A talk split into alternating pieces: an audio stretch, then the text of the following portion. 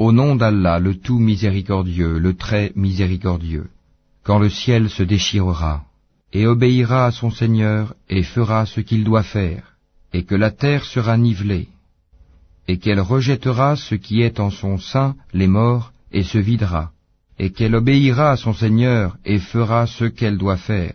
Ô homme, toi qui t'efforces vers ton Seigneur sans relâche, tu le rencontreras alors.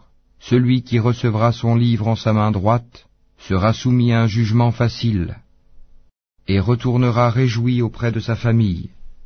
Quant à celui qui recevra son livre derrière son dos, il invoquera la destruction sur lui-même, et il brûlera dans un feu ardent, car il était tout joyeux parmi les siens, et il pensait que jamais il ne ressusciterait.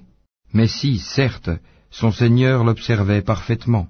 Non, je jure par le crépuscule, et par la nuit et ce qu'elle enveloppe, et par la lune quand elle devient pleine lune. Vous passerez, certes, par des états successifs.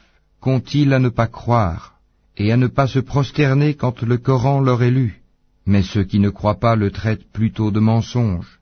Or Allah sait bien ce qu'ils dissimulent. Annonce-leur donc un châtiment douloureux, sauf ceux qui croient et accomplissent les bonnes œuvres.